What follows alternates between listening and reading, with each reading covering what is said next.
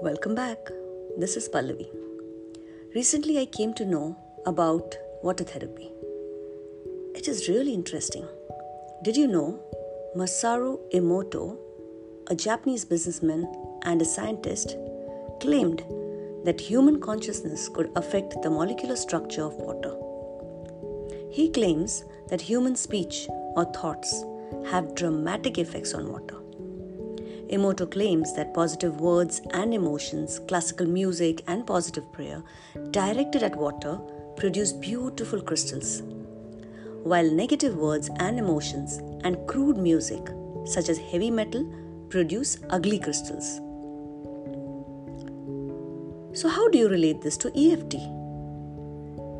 Did you forget that our body is 75% water? So, what you say to yourself or to others affects it similarly. What do you think?